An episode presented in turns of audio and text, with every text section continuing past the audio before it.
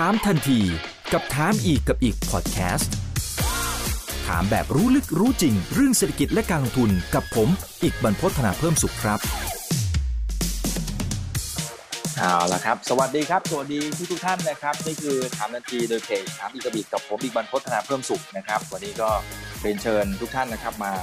รับชมนะครับประสบการณ์ดีๆนะครับจากอาจารย์ดาวนะครับ ดรร่มฉัดจันทรานุกูลครับอาจารย์ประจำวิทยาลัยนานาชาติ University of International Business and Economics ครับสวัสดีครับอาจารย์ดาวครับอ่าสวัสดีค่ะ สวัสดีค่ะ คุณอิกทุกท่านครับก็เจอกันเป็นประจำทุก ๆ เดือนนะครับ ที่เราจะมาอัปเดตข่าวคราวที่เกิดขึ้นทางฝั่งของประเทศจีนนะครับในแต่ละเดือนเนี่ยก็จะมี topic ที่แตกต่างกันไปนะครับแล้วแต่ว่าช่วงนั้นเนี่ยมีประเด็นในมุมไหนบ้าง อย่างในช่วงนี้เองในเมืองไทยนะครับเราก็จะเห็นว่าจำนวนผู้ติดเชื้อเนี่ยเร่งตัวสูงเพิ่มมากขึ้น ก็เลยเริ่มมีคนพูดถึงเหมือนกันว่าเอ๊ะเดี๋ยวจะมีอู่ฮั่นโมเดลอะไรจะมีโอกาสเอามาใช้หรือไม่นะครับก็จริงๆ เราเคยคุยประเด็นนี้ไปบ้างแล้วตั้งแต่ตอนแรก ๆ ที่เราคุยกันเลยนะครับกับอาจารย์ดาวตอนสมัยนั้นเนี่ยมันเป็นช่วงที่จีนเนี่ยเจอแบบโอ้โหศึกหนักมากๆนะครับ ซึ่งอาจารย์ดาวเองก็อยู่ในเหตุการณ์นะแต่ตอนนั้นอยู่ที่ปักกิ่งใช่ไหมครับ ใช่ค่ะอยู่ปักกิ่งตลอดค่ะอ่าอยู่ที่ปักกิ่งตลอดเลยนะครับ แต่ว่า สถานการณ์มันก็เริ่มคลี่คลายลงไปจนถึงปัจจุบันนี้อ่าแต่ปัจจุบันเมื่อกี้ที่อัปเดตกับอาจารย์ดาวก็ดูเหมือนจะมีจำนวนผู้ติดเชื้อเพิ่มขึ้นมาบ้างนะเพิ่มขึ้นมาบ้างนะครับ แต่ยังไม่ได้เป็นอะไรที่มันน่าตกใจอะไรอะเดี๋ยวให้อาจารย์ดาวยกตัวอย่างนะครับ ว่าตอนนี้สถานการณ์มันเป็นยังไงบ้างนะครับเผื่อคุณผู้ชมจะได้อัปเดตพร้อม ๆ กันด้วยนะครับ ค่ะ ก็จริงๆแล้วเนี่ยสถานการณ์โควิดที่ประเทศต่างๆนะคะ ก็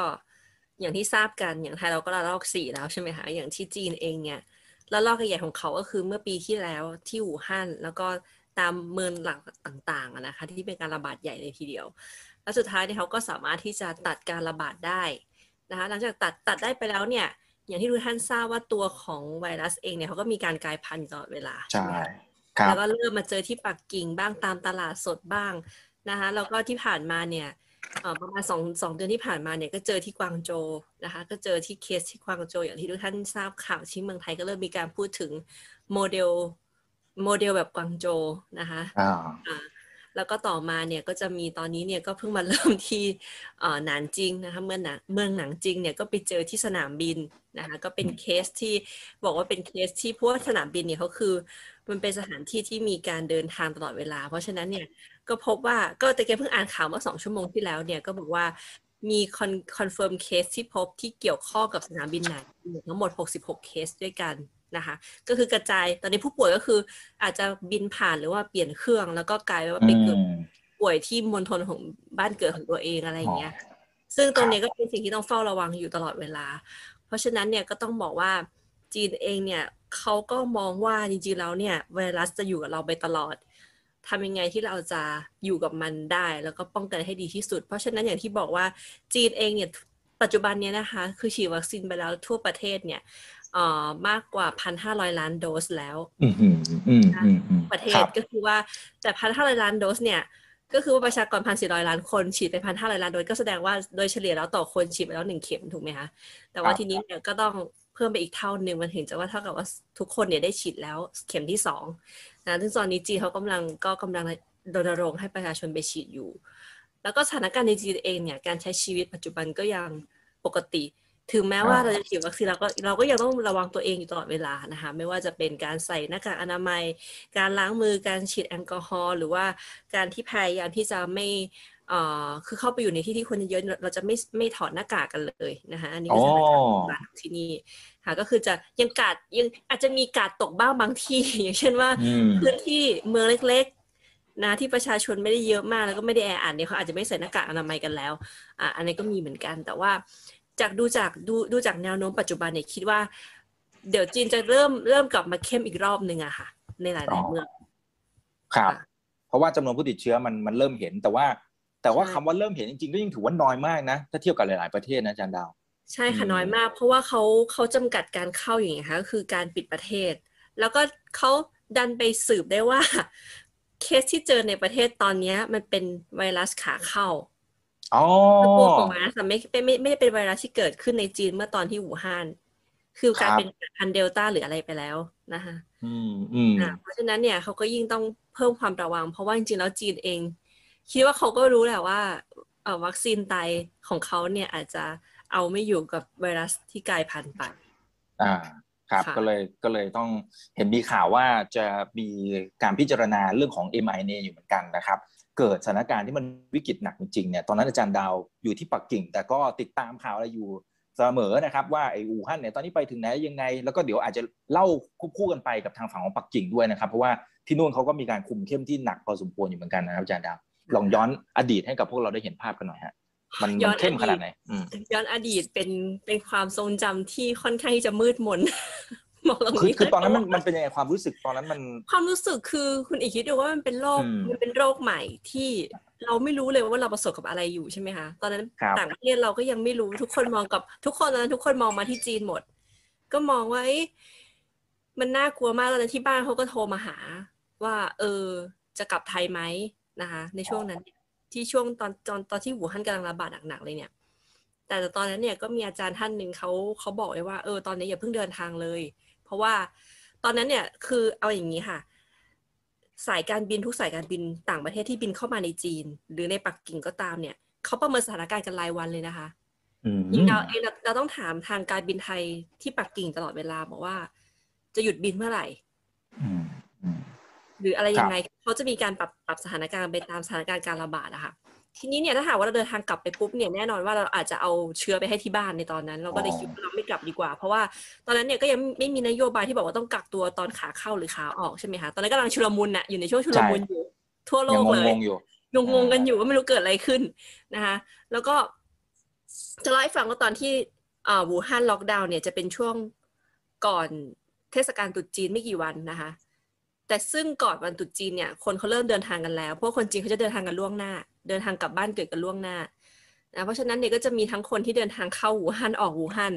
โดยเฉพาะไอ้ขาออกเนี่ยน่าน่ากลัว เพราะว่าเขาเดินทางไปทั่วเลย ใช่ไหมคะใช่ครับอะแล้วตอนนั้นเนี่ยจะบอกว่าตอนนั้นเนี่ยที่ข่าวของจีนเนี่ยเพราะว่าอย่างที่บอกเนี่ยจีนเขามีพื้นฐานทางด้านเทคโนโลยี หรือว่าทางเอ่อข้อมูลสื่อสารค่อนข้างรวดเร็วอะนะคะเรื่องไอทีเรื่องอะไรของเขาเนี่ยเพราะฉะนั้นตามข่าวหรือไวโปหรืออะไรก็ตามของเขาเนี่ยมันจะอัปเดตข่าวเร็วมาก แล้วเราจะเห็นตัวเลขเพิ่มทีละวันแต่ละวันเลย ตอนนั้นเนี่ยที่เราทุกวันตอนเช้าก่อนนอนอะอะก่อนนอนกับตอนเช้าตอนตื่นจะต้องดูทุกวันว่าเพิ่มขึ้นเท่าไหร่นะคะแต่โอ้ตัวเลขมันไม่ลดลงเลยที่เห็นวันนั้น คือเพิ่มจากหลักร้อยเป็นหลักพันนะหลักร้อยเป็นหลักพันเนี่ยตอนนั้นก็กลัวแล้วเพราะกลัวเราจะทำยังไงดี แล้วอืมแล้วก็เผอิญว่าตอนนั้นอยู่อยู่อยู่อยู่ปักกิ่ง แล้วก็ทีนี้ก็แบบว่ามหาลัยก็เริ่มที่จะปิดนะคะ เริ่มปิดเริ่มปิดรั้วปิดทุกอย่างคือห้ามเข้าออกแหละ คือตอนนั้นเนี่ยสถานการณ์รู้สึกว่า panic ตรงที่ว่า เราไม่รู้ว่าไอ้เชื้อเนี้ยมันจะมาเข้ามาหาเราเมื่อไหร่แล้วก็ในแอปที่ดาวดูอยู่อะค่ะตอนนั้นน่ะเราจะเห็น location ของเราว่าอยู่ตรงไหน แล้วก็โดยรอบของเราเนี่ย หมู่บ้านไหนมีคนติดไปแล้วบ้าง คือจะมีเขียนว่าคอนเฟิร์มเคสมีกี่เคสนะคะแรกๆก็ยังไม่เห็นหรอกว่ามีแบบละแวกห้ารัศมีแบบห้ากิโลรัศมีมีคนติดโควิด คือมันเริ่หลัมงๆาเริ่มคืบคลานเข้ามาเรื่อยๆมันเริ่มใกล้คืบตัวคลานมากขึ้เข้านมาเรื่อยใกล้ตัวเราเรื่อยๆใช่ค่ะ แล้วก็ตอนนั้นก็ไม่กล้าออกไปออกไปซื้อของตามซูเปอร์อะไรเลย ก็ใช้สั่งเอาอย่างเดียว ก็ดีตรงที่ว่าจีนเนี่ยดิลิเวอรี่เขาเร็ว แล้วเขาก็ยังทำงานกันอยู่นะคะ แล้วก็ค่าค่าส่งก็ไม่แพงนะค่าส่งที่นี่เนี่ย แพงสุดก็ประมาณ 45 บาท 9 หยวน ไม่เกินนี้นะคะ ค่าส่งแล้วก็มีบางบางทีก็มีแบบฟรีค่าส่งสั่งครบเท่าไหร่เพราะฉะนั้น การที่เราซื้อของออนไลน์เนี่ยมันไม่ได้กระทบมากกับชีวิต เพราะว่าเราก็ยังที่สามารถจะซื้อของใช้อะไรได้ปกติอยู่ อันนั้นคือสิ่งที่ที่ที่ประสบมา แล้วหลังจากนั้นเนี่ยเราก็ดูค่อนข้างที่จะโฟกัสเรื่องเรื่องการระบาดตอนนั้นก็มีคนกลัวว่าปักกิ่งเนี่ยจะเป็นอู่ฮั่นสองอ๋อเพราะว่าปักกิ่งเนี่ยเป็นเมืองใหญ่นะคะเป็นเมืองใหญ่แล้วประชาชนเนี่ยแออัดอยู่ค่อนข้างเยอะ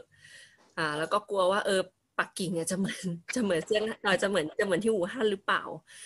แต่ปักกิ่งเขาก็อย่างที่ทราบค่ะปักกิ่งเคยมีซาร์สระบาดเมื่อสิบปีที่แล้วใช่ไหมคะซาร์สตอนนั้นนะคะที่ระบาดตอนนั้นปักกิ่งเป็นแหล่งระบาดหนัก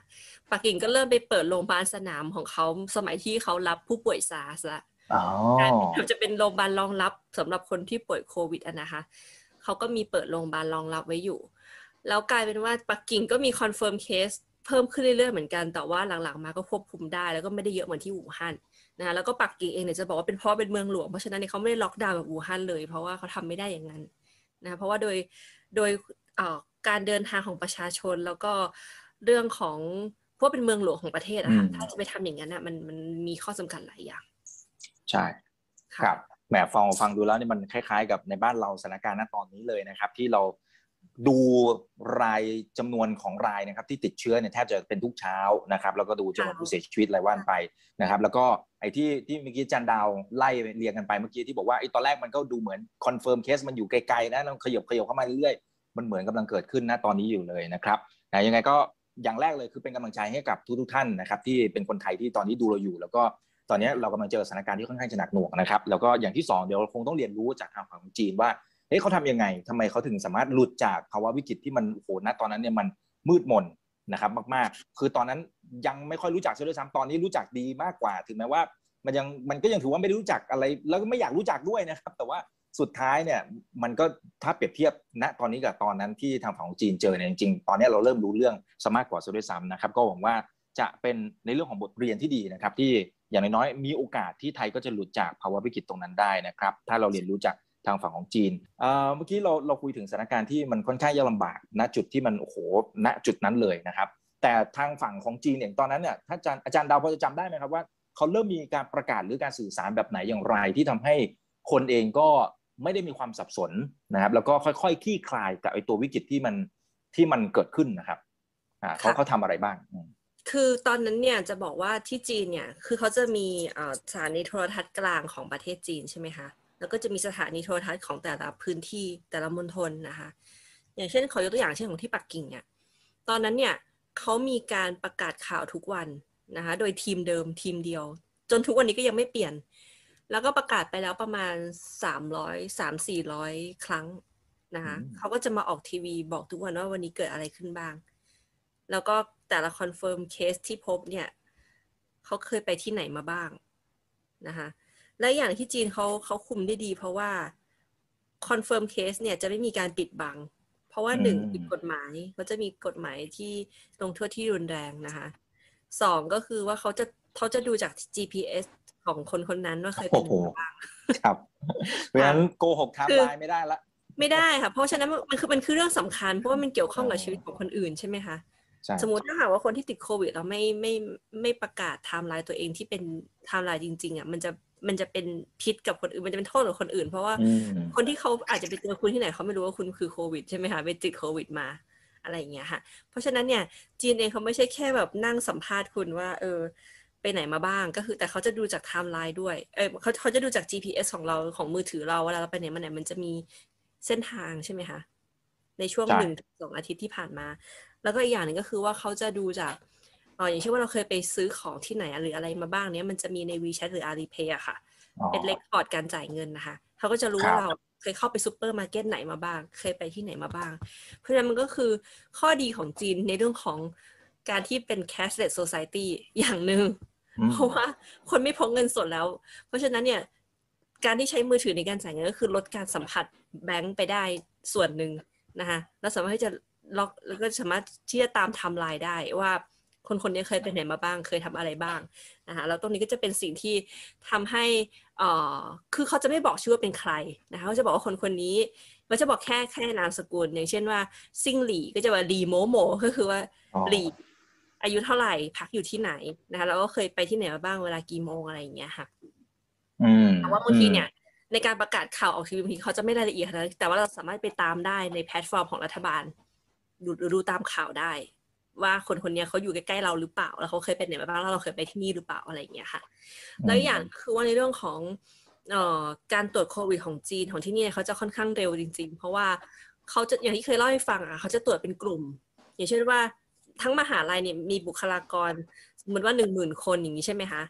ที่อยู่ในมหาวิทยาลัยเขาจะจับกลุ่มว่าให้กลุ่มละห้าคนหรือสิบคนแล้วมาเก็บเก็บตัวอย่างทีเดียวนะคะในหลอดเดียวกัน แล้วเขาจะไปตรวจ PCR คือกลุ่มใดกลุ่มหนึ่งค่ะเพราะว่ามีมีมีบวกเนี่ย เขาจะเรียกกลุ่มนี้มาอีกมาตรวจรอบหนึ่งเพื่อที่จะหา ค่ะ แล้วก็การออกออกผลของเขาจะเร็วมาก แล้วการตรวจ PCR ของจีนเนี่ย เขาจะเป็นการตรวจที่แบบว่ามันไม่ใช่แค่ ไปตรวจที่โรงพยาบาลเท่านั้นนะคะ แต่บางทีเขาจะมีการตรวจนอกนอกนอกนอกนอกสถานที่ด้วย ก็คือให้ประชาชนเข้าไปตรวจฟรีได้นะคะ ในในในกลุ่มเสี่ยงหรืออะไรอย่างเงี้ยค่ะ หรือว่าถ้าหากว่าเราต้องการเดินทางนอกมณฑลเราต้องการใช้ผลของเราเองเราก็ไปตรวจได้ก็จ่ายเงินแปดสิบหยวนแต่ก็คือประมาณสี่ร้อยบาทนะคะ ก็จ่ายจ่ายเงินเพื่อที่จะได้ตรวจ แล้วก็ไม่ต้องมีแบบว่าปปฏิเสธหรืออะไร อย่างที่ได้ยินมาในเมืองไทยตอนนี้อะค่ะครับครับ โอเคนะครับ แล้วก็เห็นบอกว่ามีก่อนหน้านี้อาจารย์ดาวเคยเล่าให้ฟังว่าทางฝั่งของจีนเนี่ยเขามีการใช้เทคโนโลยีนะฮะแล้วก็มีเรื่องของการใช้ โค้ดอะไรต่างๆด้วยนะครับ อยากให้แชร์ตรงนี้หน่อยเผื่อท่านไหนที่ที่อาจจะยังไม่ได้ติดตามนะครับอะคือไม่แน่ใจว่าที่เมืองไทยมีเริ่มใช้หรือยังก็คือเป็น health code ส่วนตัวที่จะมีสีเหลือง สีแดงแล้วก็สีเขียว สีเขียวคือเป็น health code ปกตินะคะ สีเหลืองคืออย่างเช่นว่าเราเคยหายจากโควิดแล้ว หรือว่าเป็นกลุ่มเสี่ยงเฝ้าระวัง สีแดงคือเออเป็นเป็นกลุ่มเสี่ยงเลยนะคะอาจจะเป็นคนที่ติดโควิดอยู่หรืออะไรยังไง ซึ่งตรงนี้เนี่ยมันจะทำให้เราเวลาไปไหนมาไหนเนี่ย จะมีข้อจำกัดแหละ ถ้าเรามีสีเหลืองหรือสีแดงอ่าเพราะว่าสมมติว่าเราเข้าไปในซูเปอร์มาร์เก็ตหรือเข้าไปในร้านค้าต่างๆเนี่ยเขาจะให้สแกนสแกนโค้ดเนี้ยเป็นการลงทะเบียนเอาไว้นะคะ ซึ่งเจ้าของร้านเนี่ย เจ้าของห้างเนี่ยเขาจะรู้ว่าเอ่อในวันนี้ที่มาเนี่ยเราเคยไปตรงนี้ เราโค้ดของเราเป็นสีอะไรนะคะ สมมติว่ามีการตรวจต้องการตรวจย้อนหลังเนี่ยจะตรวจได้เลยค่ะคือเขาสามารถจะหาตัวเราได้ จะหาจะหาข้อมูลตรงนี้ได้ แล้วก็อีกอย่างหนึ่งตอนนี้เนี่ยจีนเองเนี่ยก็ต่างชาติกับคนจีนก็ใช้ได้เหมือนกันนะคะแล้วตอนนี้เนี่ยก็จะมีเขาเรียกว่า certificate ของการฉีดวัคซีน คือถ้าหากว่าเรามีการฉีดวัคซีนแล้วเนี่ยเราสามารถที่จะมี certificate ที่เป็นแบบอิเล็กทรอนิกส์นะคะที่สามารถที่จะดาวน์โหลดได้จาก health code ของเรา อืมด้านตอนนี้ก็ยังก็ยังใช้อยู่ใช่ไหมครับใช้อยู่ค่ะใช้อยู่อ๋อใช้อยู่ค่ะจีนเนี่ยเขาฉีดวัคซีนอะไรแล้วน่าจะมีเข็มสามด้วยไหมครับแต่ที่ ที่เราเกิดไว้ตอนต้นที่บอกว่าอ่าเดี๋ยวเขาพิจารณาเรื่อง mRNA เนี่ยตอนนี้ อาจารย์ดาวได้ยินข่าวหรือยังว่าเขามาใช้หรือยังหรือมันอยู่ขั้นตอนไหน เท่าที่พอจะมีข้อมูลนะครับ อืมค่ะ คือตอนนี้ข้อมูลของเอาเอาง่ายเราแบ่งเป็นจีนแผ่นดินใหญ่นะคะจีนแผ่นดินใหญ่ตอนนี้เนี่ยข้อมูลของ mRNA ยังน้อยอยู่มาก ก็คือมีข่าวแค่ว่าตอนนี้เนี่ยมีการร่วมทุนระหว่างบริษัทจีนใช่ไหมคะ f o r s e n s เอ่อ Pharmacy นะคะ Pharma กับทาง BioNTech นะคะ แล้วก็ BioNTech ใช่ไหมคะ BioNTech ทีนี้เนี่ยก็คือเขาเป็นการลงทุน 50-50 ตั้งโรงงานที่ที่จีนนะคะแล้วก็ซึ่งทางจีนเป็นคนออกเงิน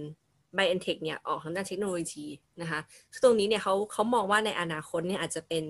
การฉีดเสริมให้กับจีน ให้กับคนจีนแต่เขายังไม่คอนเฟิร์มนะคะ แล้วก็ยังไม่คอนเฟิร์มอีกว่าจะฉีดให้ฟรีหรือว่าจ่ายเงิน แต่เผอิญว่าไปเห็นข่าวที่เมืองไทยบางบางสำนักเนี่ยก็บอกไปว่าจะฉีดเป็นกระตุ้นให้ฟรี นะคะ แต่ตรงนี้เนี่ยทางจีนเขายังข่าวทางจีนยังไม่มีการยืนยันว่าจะฉีดยังไง เพราะตอนนี้ประชาชนส่วนใหญ่ก็ยังฉีดอยู่ก็คือตัวที่เป็นเชื้อตายใช่ไหมคะซิโนแวคซิโนฟาร์มกันอยู่ แล้วก็มีอีกตัวนึงที่เขาฉีดกันที่ฉีดเข็มเดียวอะคะ่ะที่เป็นตัวคล้ายๆที่ภาษาอังกฤษเขาเรียกว่า recombination ค่ะ จะมีจะมีแค่สองตัวที่ใช้ยังไม่มี mRNA นะตอนนี้ ครับ มีบางท่านบอกว่าอยากให้ให้แชร์ วิธีการที่เช่นบางเมืองนะครับถ้าผมลองนึกดูก็น่าจะเป็นที่กวางโจวนี่แหละนะครับที่พอมีจำนวนคนติดเยอะๆนะจริงๆคำว่าเยอะของเขามันก็ก็เทียบไม่ได้กับบ้านเรานะตอนนี้เนี่ยนะครับ เสร็จปั๊บเขาใช้วิธีในการตรวจเนี่ยเร็วมากๆ คือคือมันเพิ่งจะเกิดขึ้นในช่วงประมาณสักไม่กี่สัปดาห์ที่ผ่านมานะอาจารย์ดาวนะครับท่านนี้บอกว่าขอแชร์หน่อยครับว่าเอวิธีของเขาเนี่ยมันต่างจากในช่วงแรก ๆ ตอนที่เจอวิกฤตที่อาจารย์ดาวได้เล่าไปเมื่อกี้หรือเปล่าทำไมเขาถึงตรวจเร็วมากเห็นบอกตั้ง สิบเอ็ดล้านคนเหรอฮะ ค่ะ อืม คือคืออย่างที่บอกค่ะเขาปูปูพรมตรวจแบบที่ว่าเนี่ย คือเขาจะมีทั้งโรงพยาบาลนะคะ แล้วก็มีแพทย์เดี๋ยวไปจัดบูธแล้วก็เรียกเคาะตามบ้านทุกหมู่บ้านเขาตามมาให้ลงมาตรวจ คืออย่างเช่นทุกหมู่บ้านจะมีแบบว่าคนมาเก็บมาเก็บมาเก็บตัวอย่างนะคะ ทีนี้เนี่ย การที่เขาตรวจเร็วก็อย่างที่ว่าค่ะเขาเขาใช้วิธีการแบบว่า ตรวจแบบเป็นกลุ่มอะค่ะ กลุ่มละสิบคนหรืออะไรอย่างเงี้ยค่ะ พอตรวจเสร็จปุ๊บเนี่ยก็เอาไปทำ PCR ทีเดียว แล้วดูว่ากลุ่มที่ตรวจเนี่ยมีคนที่เป็น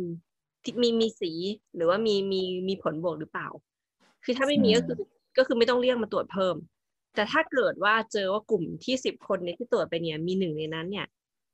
มีผลบวกเนี่ยเขาก็จะเรียกกลุ่มนี้มาตรวจใหม่อีกรอบหนึ่งแล้วหาว่าเป็นใคร ซึ่งประเด็นก็คือว่าผลที่เขาออกก็คือเร็วอะค่ะ ประมาณ เห็นว่าประมาณที่เร็วที่สุดเนี่ยประมาณสองสามชั่วโมงก็ออกแล้ว ที่ปักกิ่งอะนะอย่างเช่นว่าที่ที่ตึกที่ตึกออฟฟิศหนึ่งเนี่ยมีคนติดโควิด โดนลากไปแล้วก็เขาก็ปิดตึกเลยนะ ปิดตึกเสร็จปุ๊บเนี่ยให้ทุกคนนะตรวจก่อนกลับบ้าน คือห้ามกลับบ้าน คือล็อกไว้เลยตึกนี้แล้วก็ให้ตรวจกันก่อนว่ามีคนเป็นบวกอีกหรือเปล่า คือถ้าหากว่ามีเนี่ยก็จะมีการสืบหาอีกเพิ่มเติม อืมครับ เอาเอาจริงเอาจังมากใช่อ่า ครับแล้วก็จริง ๆ แล้วเนี่ยการตรวจของจีนเนี่ยเขาไม่ใช่แค่ว่าใช้แค่ PCR สำหรับผู้ป่วยนะคะ เพราะว่าอันนี้จะบอกก่อนว่าบางทีเนี่ย คนที่เขาติดโควิด เนี่ยบางทีเขามีอาการทางปอดแล้ว แต่ผล PCR ยังไม่ออกเป็นบวกก็มีเหมือนกัน เพราะว่าผลผล PCR ไม่ใช่ว่าจะตรงเสมอไป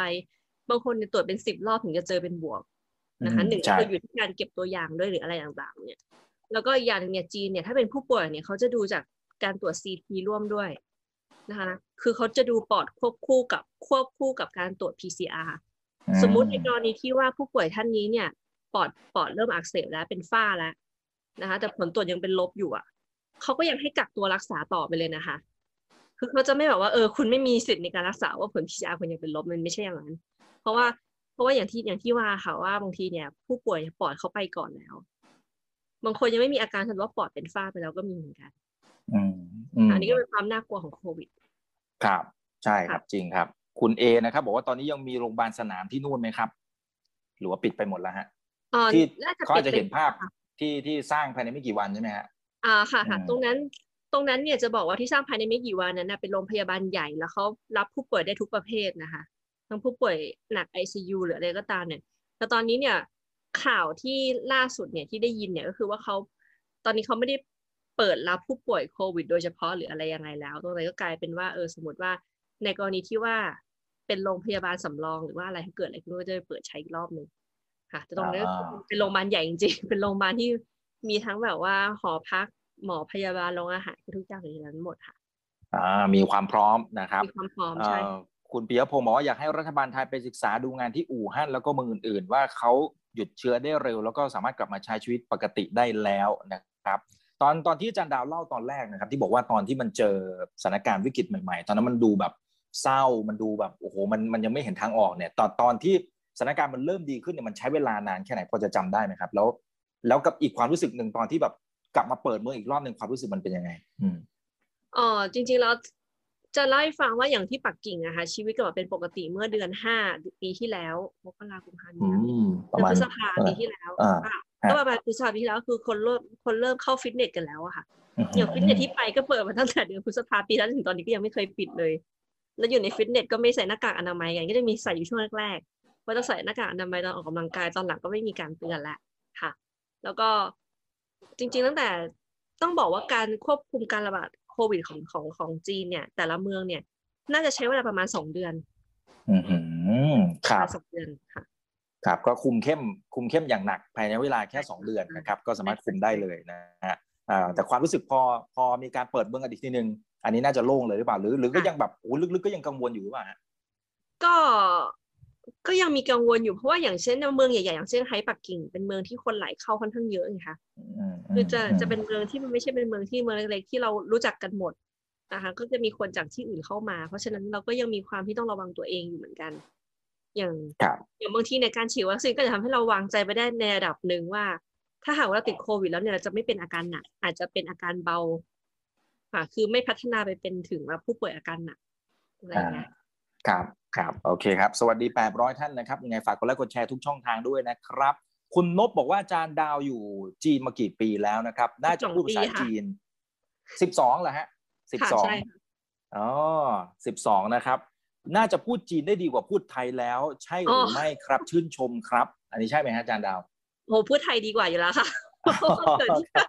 เป็อนนนี้ภาอย่างเวลาษาเวลาภาสษาอน เวลาสอนนี่ใช้ภาษาอะไรครับ เป็นภาษาจีนกับภาษาอังกฤษค่ะอ๋อแต่ว่าโอที่เคทำงานใช้ภาษาจีนค่ะ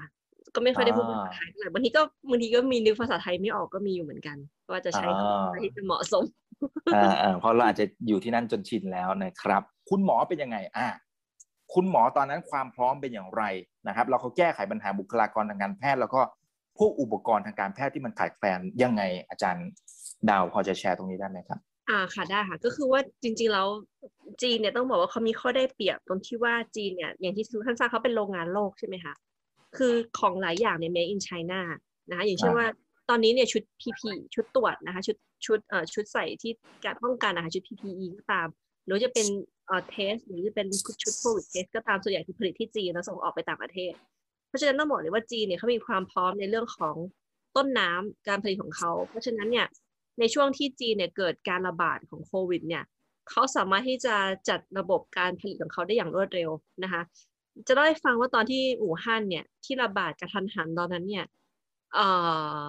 หน้ากากอนามัยเนี่ยขาดตลาดแล้วก็ราคาเริ่มพุ่งสูง แล้วกลับมาเป็นภาวะปกติ ใช้เวลาประมาณเดือนกว่า เท่านั้นเอง คือหมายถึงว่าจากที่ทุกคนแย่งกันซื้อหน้ากากอนามัยนะคะ จนไม่พอ แล้วจนหน้ากากเนี่ยดั้มราคาไปสูงมาก แล้วก็กลับมาเป็นราคาปกติ แล้วก็หาซื้อได้ทั่วไปเนี่ยใช้เวลาเดือนกว่าถึงสองเดือน เท่านั้นโอ้เร็วมากแล้วหลังจากนั้นไม่มีขาดเลย ไม่มีเลยค่ะอืมกลายเป็นว่าทุกคนแบบว่าไม่ต้องไปแย่งกันซื้อเหมือนสมัยก่อนก็ตามเซเว่นหรือว่าเอ่อ convenience store มีขายซูเปอร์มาร์เก็ตมีขาย นะคะเป็นเป็นเป็นปกติ แล้วก็อีกอย่างหนึ่งเนี่ยในเรื่องของเอ่อเอ่อเขาเรียกว่าออกซิเจน หรือว่าเครื่องช่วยหายใจของจีนเนี่ยเขาก็เพิ่มกำลังการผลิตทั้งที่จริงๆแล้วก่อนหน้านี้ไม่มีคนซื้อ ก่อนหน้านี้นี่ก็คือเขาเพียงพอแล้วแล้วก็มีส่งออกใช่ไหมคะแต่ทีนี้พอความต้องการเพิ่มสูงขึ้นเนี่ยเขาก็ใช้ในประเทศก่อนค่ะซึ่งออเดอร์ต่างประเทศก็มีเข้ามา อย่างอย่างที่ทุกท่านทราบตอนนี้เนี่ย อย่างเครื่องตรวจแบบออกซิเจน หรือว่าเครื่องอืมอ่าใช่ไหมคะเครื่องช่วยหายใจเนี่ยก็ผลิตจากจีน แล้วก็จีนก็เป็นคนส่งให้อเมริกาไปยุโรปนะเราคิดว่าไทยก็น่าจะมีส่งให้ไทยเหมือนกัน เพราะฉะนั้นเนี่ยก็กลายเป็นว่าเขาเนี่ยมีมีต้นน้ำที่ค่อนข้างแข็งแกร่งแล้วเขาเขามีเขาเรียกว่าเขามีเอ่อสเกลของอุตสาหกรรมค่อนข้างค่อนข้างสูงและพร้อม คือครบทุกระบบ เพราะฉะนั้นเขาเลยง่ายในการจัดสรรทรัพยากรว่า จะไปในทางไหนนะคะ แล้วเรื่องของหมอเองเนี่ยจะบอกว่าจีนเนี่ยก็เป็นประเทศที่ใหญ่พันสี่ร้อยล้านคนเอ่อแพทย์ของเขาก็มีเยอะนะแน่นอนว่าตอนที่เกิดเอ่อวิกฤตที่อู่ฮั่นหรือที่อื่นเนี่ยที่เขาต้องการเกณฑ์เกณฑ์หมอเกณฑ์พยาบาลเนี่ยเขาก็เกณฑ์ได้ง่ายนะคะแล้วอย่างที่ทุกท่านทราบเนี่ยจีนเนี่ยพรรคคอมมิวนิสต์จีนเนี่ยเป็นพรรคที่มีสมาชิกมากที่สุดในโลกนะคะอืมอืมเป็นหลายร้อยล้านคน เพราะฉะนั้นเนี่ย คนที่ไปทำงานแนวหน้าจะเป็นคนที่เป็นสมาชิกพรรคก่อนอ๋อ เพราะว่าเขามีอุดมการณ์ว่าต้องทำเพื่อประชาชนอ่าค่ะครับ ต้องช่วยเหลือสังคมในโดยเฉพาะในใช่ภาวะวิกฤตใช่ค่ะเพราะฉะนั้นตอนนั้นที่หูฮั่นจะบอกว่าทุกมณฑลทุกโรงพยาบาล อย่างเช่นโรงพยาบาลใกล้มหาลัยเราก็มีส่งส่งส่งเอ่อเขาเรียกว่าเป็นกลุ่มช่วยเหลืออู่ฮั่นไปอะนะคะ ก็ส่วนใหญ่เป็นสมาชิกพรรคถ้าไปสังเกตเนี่ยเขาจะมีตาสัญลักษณ์ติดที่หน้าอกกันอ๋อตาของพรรคคอมมิวนิสต์ให้ลองไปสังเกตดูได้ค่ะ อืมอืมครับผม โอเค ขอบคุณมากนะครับ คุณบีนะครับบีบุ๊กนะเขาบอกว่าของจีนเนี่ยเขามีวิธีการแก้ไขปัญหาเรื่องของ mental health นอกจากโควิดเนี่ยผมว่าของไทยเนี่ยยังไม่ชัดเจนเรื่องการแก้ไขเรื่องนี้นะครับอ่าผมผมนี่คือคุณบีบุ๊กนะนะครับค่ะก็ค่ะก็เอาเป็นว่ามันมีมันมีผลกระทบแหละนะครับ พอมันอาจจะเป็นเรื่องการเงินมันอาจจะเป็นเรื่องการงานเรื่องคนที่ใกล้ชิดกับเรานะครับ ที่อาจจะสูญเสียหรืออะไรว่ากันไปเนี่ยนะครับ มันมีผลต่อเรื่องของสุขภาพจิต นะทางฝั่งของจีนเขามีแนวทางในการแก้ไขอย่างไรบ้างนะครับ เหมือนกันค่ะที่เมืองที่เมืองที่เมืองจีนตอนนั้นเนี่ยก็จะมีเป็นแบบสายด่วนนะคะแล้วก็มีเป็นทางออนไลน์ครับแล้วก็จริงๆแล้วเนี่ย จะบอกว่าตอนนั้นเนี่ยที่เห็นที่อู่ฮั่นเนี่ยเขาให้จิตแพทย์เนี่ย ไปช่วยบริการหมอและพยาบาลนะคะ ที่อยู่ในพื้นที่อืมอืมเพราะว่าหมอพยาบาลเขาเจอสึกหนักมากจริง ๆ นะที่เจอผู้ป่วยแล้วเห็นใช่การล้มตายทุกวันอ๋อ ซึ่งประชาชนแน่นอนว่าก็มีกลุ่มคนที่ที่จิตใจย่ำแย่และต้องการความช่วยเหลือทางด้านจิตใจนะคะแต่ว่าหมอพยาบาลก็อย่าอย่าลืม อย่าลืมเขาจริงทีนี้เนี่ยทีนี้เนี่ย ตอนนั้นที่ได้ยินก็คือว่าเป็นจิตแพทย์นะคะ ไปให้ไปเขาเรียกว่าไปให้กำลังใจแล้วกัน ไปให้เอ่อไปนั่งคุยกับพวกหมอพยาบาลที่อยู่ในแถวหน้าอะไรอย่างเงี้ยค่ะอ๋อใช่ครับเพราะตอนนี้จริงๆก็เห็นหลายท่านเหมือนกันค่อนข้างจะเครียดเลยทีเดียวนะครับอ่าครับอันนี้ก็เป็นอีกหนึ่งวิธีที่เข้ามาใช้นะครับ ที่จีนก็เจอปัญหาสายพันธุ์เดลต้าไหมครับนะและคอนโทรลยังไงบ้าง ไม่แน่ใจว่าคุยไปแล้วหรือยังอ๋อจริงๆมีแตะไปบ้างบางส่วนแล้วนะครับ ในตอนต้นนะครับอาจารย์ดาวก็อย่างตอนนี้ที่ระบาดก็เป็นเดลสายพันธุ์เดลต้าค่ะอ่าครับคือครับนโยบายของเขาในการป้องกันและการฆ่าเชื้อก็ยังเป็นแบบปกติอยู่ แล้วก็อย่างหนึ่งเนี่ยจีนเนี่ยเขาเขาเรื่องของนำเข้าทุกอย่างอะค่ะเขามีการฆ่าเชื้อหมดอืมพัสดุนำเข้านะคะ ก็คืออย่างเช่นว่า สมมติว่ามีของในนำเข้าต่างประเทศเขาจะมีเขาจะมีแบบฝ่ายศุลกากรนี่ค่ะเขาจะต้องใส่ชุด PPE ไว้ตลอด แล้วก็ต้องพ่นฆ่าเชื้อแล้วก็ตรวจสุ่มตรวจนะคะ หรือว่าตรวจทั้งหมด ก็แล้วแต่ว่าจะตรวจแล้วมีเป็นเจอแบบบวกไหมเจอเจอไอ้ตัวไวรัสไหมอะไรอย่างเงี้ยค่ะ จะเล่าให้ฟังว่าที่มหาวิทยาลัยเนี่ยเอ่อมีนักศึกษาบางท่านที่จะขอทุนนะคะ อันนี้คือได้ยินมา ขอทุนแล้วส่งเอกสารจากต่างประเทศมาที่จีน จีนเขาไม่รับนะคะเขาตีกลับอืมโอ้ครับเพราะว่าเขาจะเอาแต่อิเล็กทรอนิกส์ไฟล์เท่านั้น อ่า คือเขากลัวกันอย่างนี้เลย เพราะฉะนั้นเนี่ยดีป้องกันการติดเชื้อ ใช่ค่ะ เพราะว่าจริงๆแล้วเนี่ยไม่แน่ใจว่าที่ไทยเรามีการตรวจหรือเปล่ากับสินค้านำเข้า คือตรวจโควิด เพราะไม่ได้มากับคนอย่างเดียวแต่ติดมากับของนะคะ เพราะฉะนั้นเนี่ยตอนนี้เนี่ยทุกท่านที่ที่ดูอยู่นะคะ ที่บ้านก็เหมือนกัน ถึงแม้ว่าเราจะไม่ใช่เป็นสินค้าขาเข้าก็เถอะ เวลารับพัสดุแล้วต้องฆ่าเชื้อพ่นแอลกอฮอล์ก่อนที่จะเปิด เปิดแล้วก็ต้องพ่นอีกอ่าเพื่อความมั่นใจใช่ค่ะอ่าใช่ครับใช่ครับ โอเค อาจารย์ช่วยรีวิวสถานการณ์อสังหาริมทรัพย์ของจีนหน่อยค่ะ ก่อนและหลังโควิดมันเปลี่ยนแปลงไปไหมคะเราเคยคุยเรื่องนี้รอบหนึ่งนะครับนะฮะแต่ว่าอันนี้เสริมให้หน่อยเพราะว่ารอบนั้นอาจจะไม่ได้เปรียบเทียบก่อนโควิดกับหลังโควิดนะครับคุณน้ำถามเปรียบเทียบให้หน่อยครับ หลังโควิดนะคะ ก็จริงๆก็เป็นคนติดตามอสังหาอยู่ตลอดเวลา ก็จะทราบว่าจริงๆแล้วเนี่ยหลังโควิด เนี่ย ก็ลดความร้อนแรงไปบ้าง โดยเพราะเพราะอะไรครับเพราะพอหลังจากที่โควิดเนี่ยจีนก็ไม่ใช่ว่าไม่รับผลกระทบ เศรษฐกิจเขาก็หยุดเหมือนกันใช่ไหมคะหลังจากเศรษฐกิจเขาหยุดไปเนี้ยไปปุ๊บเนี่ยแน่นอนว่าภาคอสังหาไม่ว่าจะเป็นการเช่าบ้านหรือการซื้อบ้านมือสองซื้อขายบ้านมือสองก็ได้รับผลกระทบนะคะเพราะเราก็มีหลายหมู่บ้านเนี่ย ที่เขาปิด คือเขาบริหารแบบปิดคือคนนอกจะเข้าไปไม่ได้ เพราะฉะนั้นแน่นอนว่าถ้าคนที่เขาต้องการขายบ้านนะคะบ้านมือสองลูกค้าเข้าไปดูไม่ได้นะคะเขาก็มีการปรับเปลี่ยนวิธีการว่าดูเป็นแบบ VR หรืออะไรไปอย่างเงี้ยแต่ง่ายว่าโดยรวมเนี่ยความร้อนแรงลดลงหลังโควิด แล้วตอนเนี้ยเพิ่งเริ่มที่จะมีสัญญาณว่าจะพุ่งขึ้นสูงไปอีกค่ะเพราะว่าเศรษฐกิจภายในจีนเขาเริ่มกลับมาแล้ว เริ่มเป็น normal ทุกคนเป็นกลับมาใช้ที่ปกติแล้ว แล้วก็ความต้องการของตลาด กำลังการซื้อเขาเริ่มกลับมาแล้วนะคะ เพราะฉะนั้นเนี่ยคนที่ต้องการซื้อบ้านเขาก็ยังต้องต้องมีความต้องการที่จะซื้ออยู่วันหนึ่งค่ำเพราะว่าบางคนเนี่ยการซื้อบ้านคือเป็นสิ่งสำคัญว่าเขาต้องการซื้อบ้านอยู่ คือไม่ต้องการที่ไปเช่าบ้านแล้วหรืออะไรอย่างเงี้ยค่ะ แต่นโยบายหลักของรัฐบาลก็คือ ยังจำกัดเงินที่เข้าไปเก่งกำไรในอสังหาอยู่ เพราะฉะนั้นรัฐบาลจีนเนี่ยเขาก็ยังยืนหยัดในนโยบายที่ว่าบ้านมีไว้อยู่ไม่ได้มีไว้เก่งกำไรอยู่ เหมือนช่วงก่อนโควิดนะเพราะฉะนั้น นโยบายของรัฐก็จะคืออย่างนี้อยู่ คนจีนเขาก็มองว่าการทำกำไรสูงๆจากอสังหาจีนมันก็ได้ผ่านไปแล้วแหละ แต่ว่าอสังหาของจีนเนี่ยในเมืองที่ใหญ่ ๆ หรือเมืองชั้นสองที่มีศักยภาพเนี่ยค่ะ ก็ยังจะเติบโตได้อยู่แต่เขาจะไปแบบช้าๆค่ะ จะไปแบบช้าๆแล้วก็ตลาดในอนาคตของจีนเนี่ยจะเป็นตลาดของผู้เช่า เพราะว่ารัฐบาลเนี่ยค่ะ รัฐบาลเนี่ยเขาจะพยายามสนับสนุนให้คนรุ่นใหม่เช่าบ้านมากกว่าซื้อบ้านแล้ว อ๋อเหรอครับ เพราะว่าราคาบ้านที่นี่ไปไกลมากใช่ค่ะราคาที่บ้านอย่างเช่นว่าตารางเมตรละสามแสนสี่แสนไม่ใช่ว่าคนคนคนรุ่นใหม่ที่เข้ามาทำงานทุกคนจะมีเป็นจะมีจะมีเงินที่จะซื้อได้ ยากมากที่จะซื้อใช่ไหมคะแล้วก็ไม่ใช่ว่าทุกครอบครัวที่จะมีเงินสนับสนุนให้ลูกหลานไปซื้อบ้านในปักกิ่งหรือในเซี่ยงไฮ้ได้ เพราะฉะนั้นเนี่ย คิดไปคิดมาบางทีเนี่ยการเช่าบ้านอยู่เป็นเวลา จนกเกษียณหรือว่าเช่าไปอีกห้าสิบปีหกสิบปีอาจจะ ถูกกว่าเราไปซื้อบ้านอยู่ได้ซ้ำที่ต้องจ่ายเงินเป็นหลายสิบล้านถูกไหมครับเพราะฉะนั้นตัวนี้ก็จะเป็นอนาคตเนี่ยก็จะมีแนวโน้มอย่างนี้แล้วว่าปักกิ่งเนี่ยก็จะเริ่มเริ่มเขาจะเริ่มมีการสร้างเป็นหอพักให้คนรุ่นใหม่นะคะ ที่เช่าราคาได้ไม่แพงมาก แล้วจะเป็นหอพักคล้ายอพาร์ตเมนต์นะคะที่มีทุกอย่างอย่างเช่นว่ามีเอ่อมีห้องอ่านหนังสือนะคะ มีห้องซักผ้า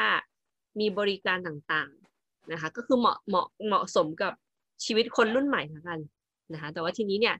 ก็อันนี้ก็จะเป็นสิ่งที่เราต้องดูเป็นอนาคต แต่ว่ายังไงแล้วเนี่ยอสังหาจีนก็ยังคิดว่าไปได้ต่อ แต่คือก็อาจจะถูกกดอยู่ด้วยนโยบายของรัฐบาลค่ะอ่าครับ แสนนี่หน่วยเป็นหยวนหรือว่าบาทคะคุณน้ำถามเพิ่มนะคะ บาทค่ะบาทค่ะ บาทค่ะ อืมครับ โอเคนะครับ ขอบคุณมากนะครับ คุณนบนะครับ บอกว่าถามนอกเรื่องหน่อยนะ แล้วก็จริงๆ คล้ายๆ กับท่านหนึ่งนะครับ ที่ถามก่อนหน้านี้นะครับ กรณีที่รัฐบาลจีนควบคุม EduTech นะครับอ่านะฮะอ่าพวกบริษัทติวเตอร์อะไรต่างๆนะครับ TAL มันจะลามไปกลุ่มอื่นหรือเปล่า และท่านก่อนหน้านี้ก็บอกว่าคิดอย่างไรกับกรณีที่ทางฝั่งของจีนลงดาบหุ้นกลุ่มติวเตอร์นะครับ ค่ะ จริง ๆ แล้วจะเล่าให้ฟังว่ารัฐบาลจีนที่ทำไปทุกอย่างเนี่ยเพราะว่าเขาดูว่าผลประโยชน์ของประชาชนเป็นหลักนะคะเพ ราะบางทีเนี่ยการเติบโตเร็วไปของติวเตอร์แล้วก็การเก็บเงินค่าเรียนที่แพงเกินไป แล้วก็การยังไม่เข้าสู่ระบบเนี่ย เพราะว่าติวเตอร์พวกนี้เนี่ยเขาไม่ได้อยู่ภายใต้กระทรวงกระทรวงศึกษาจีนใช่ไหมคะเพราะฉะนั้นเนี่ยเขาคือเอกชนเเพราะฉะนั้นเนี่ยการที่การเติบโตเร็วเกินไปของพวกนี้เนี่ยมันเขาอาจจะสร้างเขาเรียกว่าเป็นเป็นทริตเป็นทริตในอนาคตนะคะอย่างเช่นเอาง่ายเรื่องของตีตีเออแอปเรียกรถจะได้ฟังว่าตอนนี้เนี่ยก็ยังอยู่ในช่วงของการถูก เขาเรียกว่าถูกตรวจสอบอยู่นะคะโอ้หนักเลยครับ หนักเลย กลายเป็นว่าจะเล่าให้ฟังว่าตอนนี้เนี่ย กลายเป็นว่ามีมีแอปเรียกรถขึ้นมาใหม่เขาเรียกว่าเกาเต๋อเกาเต๋อเนี่ยเป็นแอปคล้ายๆป่ายตู้ป่ายตู้เนี่ยเป็นอ่าป่ายตู้ map นะคะเกาเต๋อนี่คือเกาเกาเต๋อ map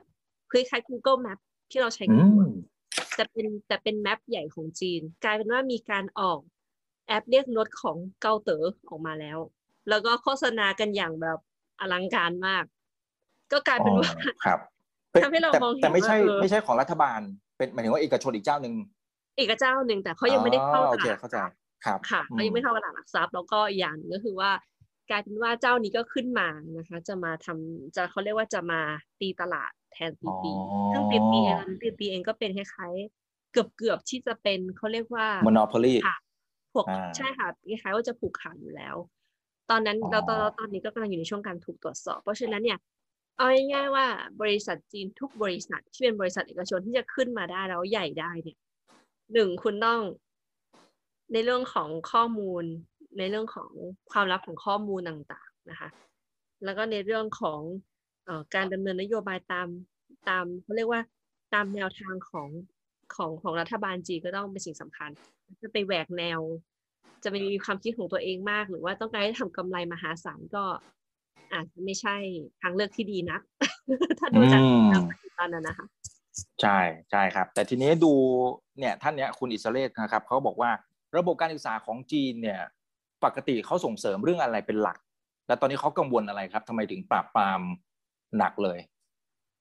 มันหนักถึงขั้นที่ราคาหุ้นเนี่ยโอ้โหจานดาวมันลงมาแปดสิบเก้าสิบเปอร์เซ็นเลยอะจากจุดพีคนะ แต่จะได้ฟังว่าข่าวนี้ที่จีนไม่ค่อยดังนะคะ ไม่ใช่เป็นข่าวอ๋อเหรอฮะใช่เป็นข่าวที่ไม่ดังเลย ก็ไม่รู้ว่าเพราะอะไรเหมือนกัน แต่ว่าคนไทยลงทุนในพวกนี้เยอะมั้งอาจจะลงใน TAL อะไรอย่างเงี้ยคือคือจะเล่าให้ฟังว่าจริงๆค่ะเออจริง ๆ ก็ข่าวที่ดังในช่วงนี้จะเป็นข่าวที่น้ำท่วมนะคะ ที่เฮอหนานใช่ใช่ใช่ที่หนักมากที่หนักมากแล้วจะเป็นข่าวตีตีที่กำลังถูกตรวจสอบ แล้วจะเป็นข่าวที่แบบว่า เรื่องของการที่รัฐบาลเขาจะเริ่มสร้างเขาเรียกว่าเป็นศูนย์ รับเลี้ยงดูเด็กในช่วงที่พ่อแม่เข้าไปทำงาน คือเอออย่างเช่นว่าเด็กลูกที่ยังเอออยู่ในช่วงปฐมหรืออะไรอย่างเงี้ยค่ะ อย่างเช่นว่าปิดเทอมปุ๊บเนี่ยคุณพ่อคุณแม่ต้องทำงานใช่ไหมคะก็ไม่มีความสามารถที่จะดูแลลูกได้ แล้วพ่อแม่เนี่ยบางทีต้องเอาเด็กส่งไปที่สถานเลี้ยงเด็กเอกชนอย่างเงี้ยค่ะ ซึ่งค่าใช้จ่ายที่แพงแล้วก็อาจจะไม่ได้มาตรฐานทีรัฐบาลก็จะมีการจัดตั้งในแต่ละในแต่ละชุมชน ก็จะมีศูนย์เลี้ยงเด็ก แล้วก็ราคาไม่แพงแล้วก็สามารถที่จะมีคุณภาพที่ดีได้ออกมา ซึ่งตรงนี้ก็เป็นสิ่งที่ที่ตอนนี้คนจีนเขากำลังโฟกัสกันอยู่ ส่วนในเรื่องของจะบอกว่าคนจีนเนี่ยเรียนพิเศษก็เยอะเยอะจริงๆนะคะแล้วที่อย่างที่บอกเนี่ยอย่างพูดเรื่องอะไรต่างๆอย่างเงี้ยเออจริงเขามองว่าสเกลพวกนี้เนี่ย อะเขามันมันโตเร็วเกินไป โตเร็วโดยที่โตเร็วเขาเรียกว่าเยมันเยเยมันถึงจากภาษาจีนเยมันถึงจากหมายถึงว่า โตเร็วแบบไม่มีการควบคุมไรทิศทางนะคะ เป็นการเป็นการเติบโตที่ไรทิศทางแล้วไม่มีแบบแผน เพราะฉะนั้นเนี่ยเขาก็มองว่าต่อไปอนาคตอาจจะมีอะไรที่บอกเป็นพรีที่บอกค่ะว่ามันจะเป็นสิ่งที่อาจจะสร้างข้อเสียให้กับสังคมได้เพราะว่าการศึกษาที่ท่านทราบมันก็เป็นเรื่องที่ใกล้ตัวพวกเราทุกคนนะคะเป็นเรื่องที่ ค่ะ เกี่ยวข้องกับชีวิตประชาชน ครับ มีบางท่านก็บอกว่าเขากังวลเรื่องของการผิดนัดชำระหนี้ของบริษัทในจีน อาจารย์ได้อาจารย์ดาวได้ตามไหมคะผิดนัดชำระหนี้ด้านไหนคะ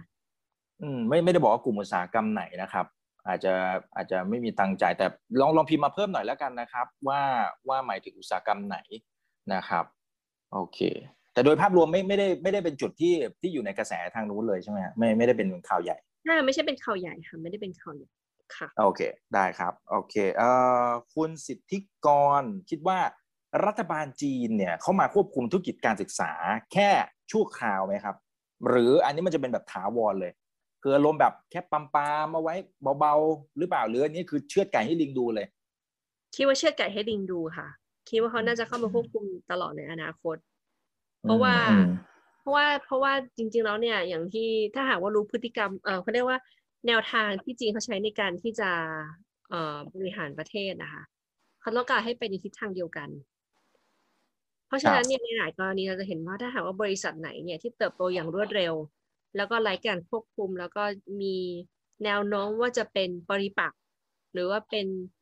เป็นข้อเสียของประชาชนน่ะเขาจะเข้ามาควบคุมก่อนแล้วเขาจะมีคณะกรรมการที่จะตรวจสอบตลอดเวลา เรื่องค่ะในเรื่องของการศึกษาคิดว่าน่าจะเป็นอย่างนั้นเพราะว่าอย่างปัจจุบันเนี่ยการศึกษาของจีนเองเนี่ย หลักสูตรของนักศึกษาต่างประเทศค่อนข้างคุมที่ค่อนข้างที่จะหนักเหมือนกันนะคะหลักสูตรแล้วก็การเกณฑ์การรับ เพราะว่าบางทีเนี่ยจะมีคนจีนที่เขาไปถือต่างชาติไปไปถือสัญชาติต่างประเทศแล้วเข้ามาเรียนในประเทศจีน ซึ่งจริงๆแล้วเขาคือคนจีนแล้วเขาเปลี่ยนสัญชาติเท่านั้น เปลี่ยนสัญชาติเข้ามาเรียนในมหาลัยจีนเนี่ยเขาไม่ต้องไปสอบ entrance ค่ะ ตรงนั้นก็จะมีกฎระเบียบขึ้นมาใหม่เยอะเลยนะคะ ในการรับคนพวกนี้ค่ะครับโอเคครับเอ่อมีท่านหนึ่งนะครับ ผมว่าก็ถามน่าสนใจนะเขาบอกว่าอย่างตอนเนี้ยจีนเนี่ยคุมแทบจะทุกอย่างอ่าสมมติว่าเหมือนที่อาจารย์ดาวบอกนะครับ พอบริษัทนี้นะครับมันโตเร็วเกินไปที่ไม่ไม่มีการควบคุมเสร็จปั๊บอีกแป๊บนึงเดี๋ยวเขาก็จะมาควบคุมละอย่างที่เราเห็นโดยเฉพาะเร็วๆนี้เนี่ยโหเยอะมากใช่ไหมครับแต่แล้วภาคอสังหาเนี่ย ท่านที่เขาถามว่าทำไมภาคอสังหาราคามันพุ่งไปขนาดนั้น จริงๆจีนเขาน่าจะออกมาลงดาบเพื่อให้ราคามันลงมาหรือเปล่า อืม แต่ทำไมมันไม่ดีรัฐบาลจีนที่ทำได้นะคะรัฐบาลกลางที่สามารถทำได้หนึ่งก็คือว่าจำกัดการซื้อขายของคน คือออกออกข้อจำกัดมาต่างๆ ในการซื้อขายบ้านหลังที่สองหลังที่สามนะคะแล้วก็ในเรื่องของการมีข้อจำกัดในหลายๆเมืองเนี่ย ที่แตกต่างกันไป แต่ว่าประเด็นที่ทำไมถึงควบคุมได้ยาก เพราะว่าอย่างนี้ค่ะ เพราะว่าต้องบอกก่อนว่ารัฐบาลจีนหลายพื้นที่เนี่ย รายได้หลักเขามาจากการให้เช่าพื้นที่ให้เช่าที่ดินอ๋ออ๋อครับครับค่ะ คือคือที่ดินของเขาเนี่ยเป็นที่ดินเช่าให้กับเอกชน เพื่อเอาไปพัฒนา ตรงนั้นคือรายได้หลักของรัฐบาลบางพื้นที่ อ่า เพราะฉะนั้นเนี่ย ถ้าหาว่าเขาไม่ให้ แล้วแล้วรายได้นี้มันคือรายได้ที่เยอะมากนะคะ มันไม่มันไม่เป็นไม่เป็นรายได้แค่หลักพันล้านหรืออะไรบางทีเป็นหมื่นล้านเพราะฉะนั้น เพราะฉะนั้นเนี่ย รัฐบาลท้องถิ่นเนี่ยเขาต้องการได้เงินนี่พื้นเขามีเขามีเขามีที่ดินอยู่เขาก็ให้อสังหาเข้าไปพัฒนา แล้วก็เอาพื้นที่ตรงนี้เนี่ย ให้อสังหาเขาเขาไปทำการพัฒนาแล้วก็จะได้เงินตรงนี้มาค่าเช่าตรงนี้มันก็แล้วอีกอย่างหนึ่งจะบอกว่าอสังหาริมทรัพย์เนี่ยการเติบโตเนี่ย การเติบโตของอสังหาเนี่ยเขาสามารถที่จะช่วยเหลือ สามารถที่จะช่วยเหลืออุตสาหกรรมอื่นที่เกี่ยวข้อง คือเป็นการสร้างงานและสร้างเงินให้กับระบบเศรษฐกิจ ไม่ใช่แค่เรื่องของการก่อสร้างอย่างเดียวเช่นว่าในเรื่องของพัสดุการใช้ในการก่อสร้างใช่ไหมคะอันนั้นก็คืออุตสาหกรรมหนึ่ง decoration การตกแต่งใช่ไหมคะคือแล้วก็จะมีธุรกิจเกี่ยวกับการขายนะคะในหน้า ซึ่งก็จะเป็น เชื่อมโยงกันมาเพราะฉะนั้นเนี่ยมันก็อสังหานี่เป็นธุรกิจที่สร้างงานแล้วก็สร้างเงินให้กับจีนเยอะ เพราะฉะนั้นเขาก็ค่อนจะมีความสำคัญในระบบเศรษฐกิจเขาถึงไม่ให้ล้มล้มไม่ได้ แล้วจะเข้าไปควบคุมมากก็ไม่ได้อีกเหมือนกัน อ่า จริงครับครับโอ้ยากยากครับ คุณหญิงนะคุณหญิงบอกว่า เอ๊แล้วจานดาวคะเทนเซนที่โดนปรับเรื่องลิขสิทธิ์เพลงน่าจะเมื่อวานหรือยังไงเนี่ยนะฮะ ตรงนี้อาจารย์ดาวมีความคิดเห็นอย่างไร เขาไปละเมิดอะไรเหรอคะรู้สึกว่าเทนเซ็ตโดนปรับลิขสิทธิ์เพลงยังไม่เห็นข่าวยังไม่ได้ติดตามค่ะเลยไม่ค่อยทราบ แต่ว่าจริงๆบริษัทจีนโดนปรับกันเยอะแยะเลยค่ะ เรื่องลิขสิทธิ์เรื่องอะไร คือบางทีก็จะมีการฟ้องกันไปฟ้องกันมาระหว่าง ระหว่างกลุ่มบริษัทก็มีกันเยอะอ่าแต่แต่อาจารย์ดาวพอพอจะอ่านเกมได้ไหมครับ ว่าทำไมมันเพิ่งจะมาเกิดขึ้นในแค่ไม่กี่เดือนนี้เอง ที่แบบหมายถึงแบบรัวๆเลยนะ บริษัทนั้นโดนอาลีบาบาจริง ๆ จุดพูดในเป็นอาลีบาบาเนี่ยแหละเฮียแจ็คมาเนี่ยโดนก่อนเพื่อนเลยนะครับ หลังจากนั้นก็ไล่มาเลยตีตีก็โดนนะฮะใครอีกอะเทนเซ็นต์เมื่อกี้ก็โดนไปนะครับ หรือกลุ่มเนี่ยฮะกลุ่มติวเตอร์ โดนกันเป็นแถวเลย แต่ว่ามันเกิดขึ้นแบบรัวหนักมากเนี่ยในช่วงไม่กี่เดือนที่ผ่านมานี่เองนะ อืมทั้งที่จริงถ้ามันเป็นปัญหามันมันต้องเห็นมานานแล้วสิฮะแต่ทำไมเขาถึงเพิ่งจะมาลงดาบช่วงนี้ มันมีวาระอะไรหรือเปล่าช่วงนี้คิดว่ามีค่ะคิดว่ามีแน่นอน ซึ่งจริงๆเราจะบอกว่าอาจจะมีหลายอย่างที่รัฐบาลจริงเขาไม่ได้ออกมาพูด แต่ว่าถ้าเราดูจากถ้าเราปฏิปต่อเหตุการณ์ต่าง ๆ เนี่ย คิดว่ามันน่าจะเกี่ยวข้องกันอันนี้คือความเห็นของส่วนความเห็นส่วนตัวนะคะ ความเห็นส่วนตัวเลยก็คือวิเคราะห์ส่วนตัวคิดว่า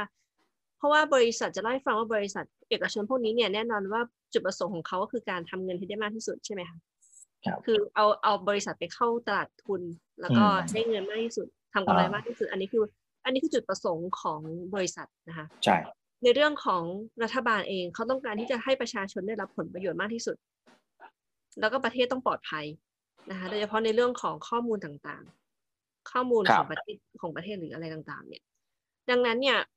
อืมการที่บริษัทพวกนี้เนี่ยบริษัทเอกชนเนี่ยเติบโตอย่างรวดเร็ว เขาได้อานิสงส์จากตลาดตลาดของจีนที่ใหญ่ นะคะอืมพอได้อานิสงส์ปุ๊บเนี่ยอ่าบริษัทเริ่มทำกำไรแล้ว ทุกบริษัทของจีนแทบทุกที่อยากเข้าตลาดอเมริกา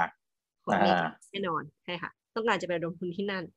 และแน่นอนว่าตอนนี้เนี่ย ทุกท่านก็ทราบอยู่ว่าความสัมพันธ์ระหว่างจีนและอเมริกาเป็นอย่างไรอ่าครับใช่ไหมคะคืออันนี้ใช่คือเป็นการปฏิบัติต่อเรื่องราวนะ ว่าที่จีนทำอย่างนี้เนี่ย เพราะว่าคือดาวมองว่าจีนเขาต้องการที่จะป้องกันความเสี่ยงตรงนั้น เพราะว่าจีนเนี่ยค่อนข้าง conservative อยู่แล้ว จากลักษณะการการบริหารประเทศแล้วก็การทำอะไรอย่างนี้ตอนเรื่องโควิดก็ยังไม่เปิดประเทศ เขาก็ยัง conservative ว่ายังยังยังคือ safety first ก่อน เพราะฉะนั้นเนี่ยการที่บริษัทเอกชนเนี่ย เติบโตเร็วเกินไปนะคะต้องการที่ทำกำไรมากเกินไป ไม่นึกถึงไม่นึกถึงความมั่นคงของประเทศแล้วก็ประชาชน เอาตลอืมเอาเอาบริษัทไปเข้าตลาดหลักทรัพย์อเมริกา แล้วก็อืมแล้วก็อะไรก็ตามเนี่ย แล้วก็เอาข้อมูลของประเทศไปล่วไหลให้ต่างประเทศ ตรงนี้มองว่าเป็นสิ่งที่มีความเสี่ยงอย่างสูงอ๋อครับฉะนั้นทำเขาไมก็เลยตอนแตะเบรกใช่ค่ะอืมคือคือเรื่องมันเป็นอย่างนี้ อันนี้อันนี้ที่อ่ามองนะคะคิดว่ามันอ่าน่าจะมีความที่เป็นไปได้อย่างเป็นไปสูงได้ใช่เป็นไปได้ครับ โอเคนะครับ อาจารย์ครับที่ว่าอสังหาริมทรัพย์เช่นบ้านเนี่ยมันเป็นทรัพย์สินของรัฐบาลทั้งหมดเนี่ยมันยังเป็นอย่างนั้นอยู่หรือเปล่าครับ ตัวบ้านไม่ใช่ค่ะ ตัวบ้านเป็นของเป็นของเป็นของประชาคชนสร้างอ่าคนที่ดินใช่คนสร้างที่ดินเป็นของรัฐบาลค่ะอืมที่ดินอืมคเช่ารับที่ดินเช่าค่ะ ครับแต่อาจจะเป็นเช่าระยะยาวเลยว่านไปถูกไหมฮะอ่าค่ะใช่ค่ะครับเอ่อคุณเจนนะครับบอกว่าวงจรเศรษฐกิจของจีนเนี่ยต้องสังเกตยังไงว่ามันอยู่ไซเคิลไหน และตอนนี้อยู่ตรงไหนฮะจริงๆเราจะเล่าให้ฟังว่าก็ติดตามเรื่องนี้อยู่เหมือนกัน เพราะว่าก็มีนักเศรษฐศาสตร์จีนนะคะหลายท่านแล้วก็เป็นบล็อกเกอร์ที่เขาเป็น บล็อกเกอร์ทางด้านเศรษฐกิจเขาออกมาวิเคราะห์ถึง cycle ของเศรษฐกิจจีนในช่วงนี้นะคะ คือหลายคนเนี่ยเขามองว่าตอนนี้จีนเนี่ยอยู่ในช่วงขาขึ้นนะคะ ขาขึ้นคือจนถึงปี 2035 นะคะ ก็อีก 10 กว่าปีข้างหน้าเนี่ย จีนเนี่ยจะขึ้นมาเป็นประเทศที่มีรายได้ประชากรต่อหัวเนี่ย คือมาก คือ คือเขาเรียกง่ายว่าสเกลของเศรษฐกิจจีนจะมากกว่าสหรัฐนะคะมแล้ว กำลังการใช้จ่ายของจีนเนี่ยจะมากกว่านี้เป็นสองเท่านะซึ่งตัวเลขตอนนี้นี่ก็แบบว่ายังไม่ชัวร์เพราะว่า แต่ว่ามากกว่านี้สองเท่าเนี่ยก็คือหมายความว่าคนจีนจะมีเงินมากขึ้นในอนาคต แล้วก็คนจีนจะได้ฟังว่าตอนนี้เขาเริ่มมีการลงทุนพวกของ luxury กันแล้วนะคะอ๋อหมายถึงที่แบบเป็นชนชั้นกลางระดับสูงครับอย่างที่ถ้าหากว่าคนที่ติดตามข่าวเนี่ย อย่างยี่ห้อชาแนลหรือว่านาฬิกาหลายหลายหลายหลายยี่ห้อเนี่ยม ปีปีที่แล้วกับปีนี้ขึ้นราคาไปหลายรอบแล้วนะคะแล้วคนจีนอืมกล้าซื้อกัน จะเล่าให้ฟังว่าตอนนี้เนี่ยร้านโรเล็กซ์ที่ปักกิ่งอะ ไม่มีของแล้วนะคะฮะของขายโชหมว์ดก็ยังไม่มีแล้ว ขายหมดแล้วโอ้โหจะเล่าให้ฟังว่า อันนี้คือเล่าให้คุณอีกฟังหรือยังคะเพราะว่ายังยังเลยฮะเมื่อสองอาทิตย์ที่น่สนใจแล้วอ่าสองอาทิตย์ที่แล้วคือ amazing ไปเดิน walking street เขาเรียกว่าหวังฟูจิงนะคะก็เดินผ่านแล้วจะมีร้านโรเล็กซ์อยู่ร้านหนึ่งเป็นร้านใหญ่ๆเป็นร้านแบบเป็นกระจกค่ะ แล้วก็กลายเป็นว่าเราก็เดินผ่านแล้วก็เฮ้ยคือมีพนักงานอยู่ในร้าน แต่ว่าไม่ไม่มีของคือของโชว์ก็ยังไม่มีแล้ว blank คือไม่มีเลย ก็เลยก็เลยบอกว่า อยากรู้ว่าเพราะอะไรก็เลยเดินเข้าไปถามทั้งที่เราก็แบบว่า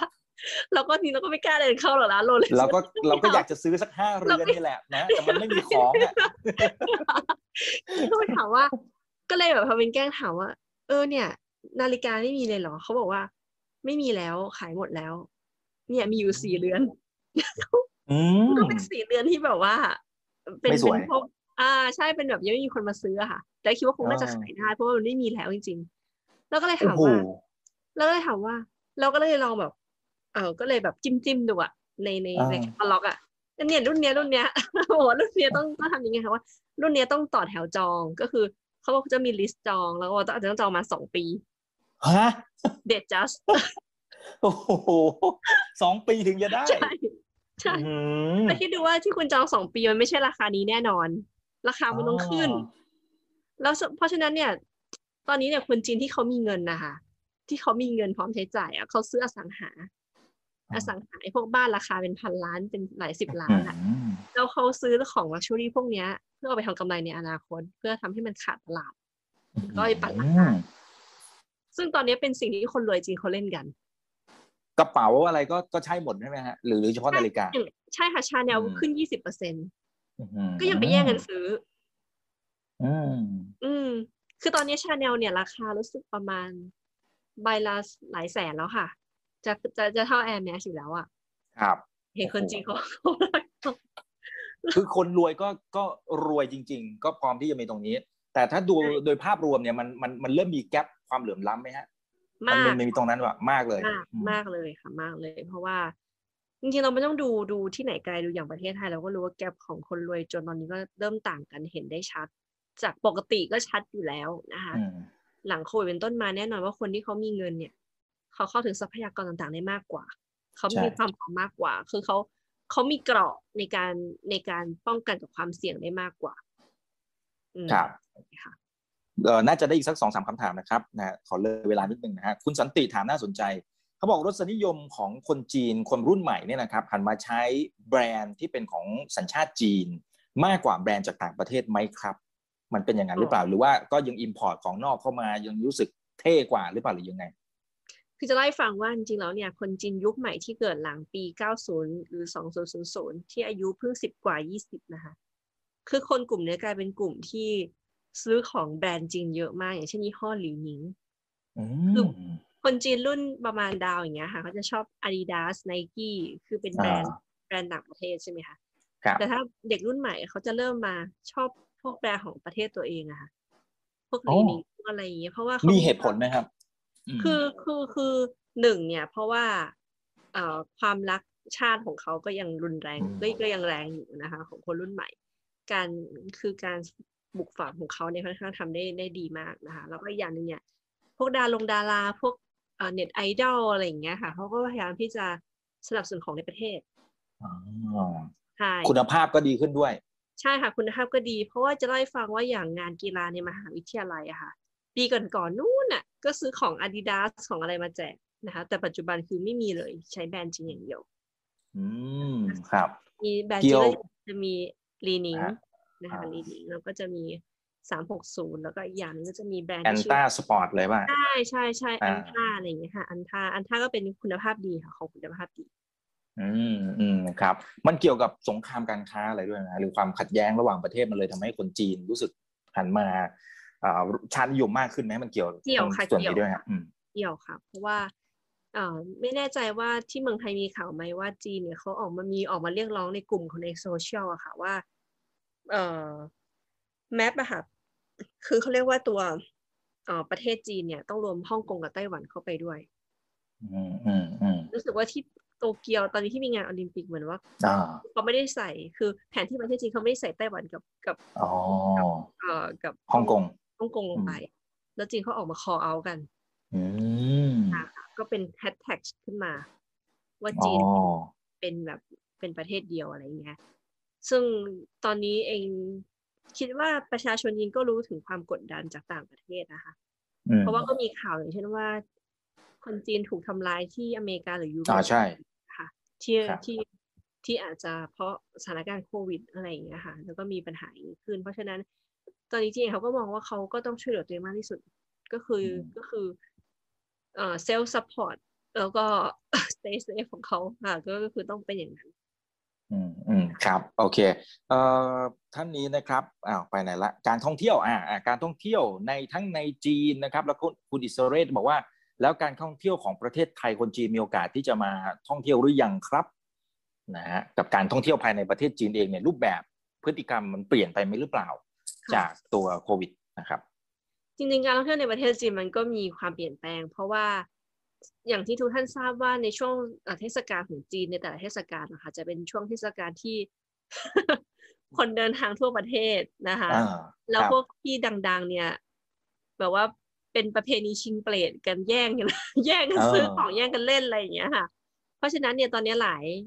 หลายเขาเรียกว่าหลายสถานที่ท่องเที่ยวเขาทำ mini app ของตัวเองขึ้นมา mini program ในแอปในใน WeChat หรืออะไร นะคะแล้วก็ให้มีการจองล่วงหน้าค่ะต้องมีการจองในออนไลน์ล่วงหน้า แล้วเขาก็จำกัดคนเข้าว่าแต่ละวันรับได้กี่คนมันก็เป็นการบริหารสถานที่ท่องเที่ยวที่ดีนะคะว่าไม่ให้แบบว่าหนักเกินไปไม่ได้ล้นเกินอันนี้คือสถานสถานการณ์ท่องเที่ยวในประเทศจริงก็คือว่ากลับมาปกติแล้วนะคะกลับมาปกติแล้ว แต่ทีนี้เนี่ยหลังจากนี้เป็นต้นไปเนี่ย ก็จะมีวันหยุดยาวอีกทีหนึ่งคือวันวันชาตินะคะ เดือนเดือนตุลาคม ที่หยุดประมาณอาทิตย์หนึ่งตอนนั้นก็ต้องดูอีกครั้งว่าจะมีสถานการณ์ระบาดในประเทศจีนหรือเปล่า ซึ่งถ้าหากว่ามีปุ๊บเนี่ยก็น่าจะมีการจำกัดการเดินทางของประชาชนในช่วงนั้นค่ะ อืมครับ แต่ณตอนนี้คือยังไม่ให้ออกมาใช่ไหมครับยังไม่ให้คนจีนออกมาท่องเที่ยวในต่างประเทศถูกไหมครับใช่ค่ะ มันไม่มี มันมันไม่มีเงื่อนคือมันไม่มีสิ่งรองรับที่ให้เขาออกไปอะค่ะหนึ่งก็คือว่าในเรื่องของการกักตัวทั้งขาเข้าขาออกนะคะแล้วก็สองเรื่องของตั๋วตั๋วเครื่องบินนะคะได้ฟังว่าเพิ่งเช็คไปว่าถ้ามีตั๋วบินกับกรุงเทพเนี่ยจากปักกิ่งกับกรุงเทพเนี่ย ไม่ได้มีทุกวันด้วยนะคะ บินตรงอะค่ะแล้วตอนนี้ขาเดียวประมาณห้าหมื่นบาทปกตินี่เท่าไหร่นะครับ ที่ที่จังปกตินี่ประมาณหมื่นกว่าสองหมื่นค่ะขาเดียวโอ้โหสี่ห้าเท่าเออใช่คือขาเดียวด้วย บินกลับบินบินกลับบินกลับเนี่ยประมาณหมื่นห้าถึงสองหมื่นบาทที่ผ่านมาก่อนมีโควิดอะนะคะ อ่าแล้วตอนนี้ขาเดียวคือห้าหมื่นห้าหมื่นบาท แล้วตอนนี้ที่เมืองไทยอะค่ะ การกักตัวคือต้องจ่ายเงินเองแล้ว คือคือคนไทยก็ต้องจ่ายเงินเองนะคะ ต่างชาติก็แน่นอนว่าเขาต้องจ่ายเงินเองอยู่แล้ว เอาง่ายๆว่าถ้าหากว่าเราต้องการเดินทางในช่วงนี้เนี่ยเราต้องมีเงินประมาณสองแสน ยังไม่ทันทำอะไรด้วยอะอันนี้แค่เดินทางเข้าออกอะใช่เดินทางเข้าออกแล้วก็ค่าสเตทเอ่อค่ากักตัวนะโรงแรมที่ไทยกับที่จีน แล้วคนจีนเนี่ยเขามองว่าสถานการณ์ในต่างประเทศอะ มันย่ำแย่มาก ซึ่งเขามองว่าเขาเชื่อรัฐบาลจีนในการจัดการกับการระบาดของโควิด คือเขามองว่ารัฐบาลต่างประเทศยังจัดการได้ไม่ค่อยดีค่ะบางคนก็กลัวว่าจะไปติดที่ต่างประเทศหรืออะไรยังไง มันก็มีประเด็นตรงนี้อยู่เหมือนกัน แล้วก็อย่างโครงการ sandbox ของไทยนี่ที่ภูเก็ตก็ก็เคยเห็นคนจีนเขาคอมเมนต์เพราะว่าเคยไปอ่านในข่าวนะคะเป็นข่าวในในในแอปในแอป เกี่ยวกับ sandbox ไทยก็มีคนจีนมาคอมเมนต์ว่าเขาไม่กล้าไปหรอก อืมเหรอครับใช่ คือนอกจากว่าถ้าเป็นนักธุรกิจที่มีความต้องการเดินทางไปไทยจีนเขาอาจจะไปค่ะ แต่ถ้าถามว่าคนท่องเที่ยวทั่วไปเขาไม่ไปในช่วงนี้หรอกค่ะเขาก็อยู่ในประเทศกันก่อน อืมอืมครับ โอเคต้องรอไปก่อนค่ะ โอ้เนี่ยครับเพราะว่าก่อนหน้านี้เองเนี่ยคนจีนเองก็ถือว่าเอาว่าตรงก็คือเป็นรายได้หลักของผู้ประกอบการชาวไทยในเรื่องของการท่องเที่ยวนะครับนะฮะโอเค น่าจะสุดท้ายนะครับคุณเจษพรถามน่าสนใจนะเขาบอกว่าซอฟต์พาวเวอร์ในด้านศิลปินนักแสดงไทย ซีรีส์ละครไทย วัฒนธรรมไทยเนี่ยยังเป็นที่นิยมอยู่ในจีนมากน้อยแค่ไหนอย่างไร แล้วเราสามารถต่อยอดผลักดันซอฟต์พาวเวอร์ด้านนี้เนี่ยได้มากน้อยแค่ไหนผมน่าสนใจนะเหมือนกับ อ่าสมมติเกาหลีเขาก็ใช้ซอฟต์พาวเวอร์นะครับในการที่จะส่งเพลงเคป๊อปนู่นนี่แล้วก็ขายนู่นนี่อะไรที่มันตามมาอีกเยอะแยะมากมาย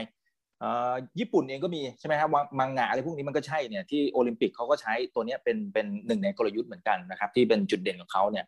บ้านเราในเมื่อมีช่วงหนึ่งเราก็ส่งพี่พี่ดาราเนี่ยเขาไปที่ทางฝั่งจีนแล้วตอนนี้กระแสมันยังดีอยู่ไหมฮะแล้วต่อยอดในมุมไหนบ้างอาจารย์ดาวคิดว่ายังไง มีค่ะมีค่ะนี่เราก็ดาราไทยหลายท่านที่มามีชื่อชื่อเสียงที่นี่นะคะ ที่มีเขาเรียกว่ามีแฟนเข้าที่ติดตาม แล้วแฟนคลับจีนเขาก็เป็นพวกยอมจ่ายเงินน่ะตามดาราแล้วก็มีการคือเขาก็จะคือคือเอ่อมีตลาดค่ะแล้วก็คนจีนหลายคนก็ดูดูเอ่อเขาเรียกว่าดูซีรีส์ไทย ก็มีเพื่อนบอกว่าเฮ้ยเธอเคยดูเรื่องนี้หรือเปล่า สนุกมากเลยอะไรอย่างเงี้ย คือฉันยังไม่เคยดูเลยใช่ อย่างเช่นว่าดาราไทยคนไหนที่มีชื่อเนี่ยเขาก็จะไปติดตามซีรีส์ที่คนนั้นแสดงอะไรอย่างเงี้ยค่ะก็ก็จะเป็นจริง ๆอะไทยเรายังมีช่องทางและโอกาสในเรื่องนี้อยู่เยอะเลยนะคะ ก็มีหนังที่ไปถ่ายที่เมืองไทยเหมือนกันที่ดังๆอ่าอย่างที่ Lost in Thailand ที่ผ่านมาเมื่อหลายปีที่แล้ว แล้วก็มีหนังอีกอีกหลายเรื่องที่จะไปถ่ายทำที่มันว่าถ่ายแล้วยังไม่ได้ออกอากาศก็มีเหมือนกัน ตรงนี้ก็เป็นเป็นโอกาสของเราที่จะทำเป็นเหมือนแบบให้คนจีนเขาเขา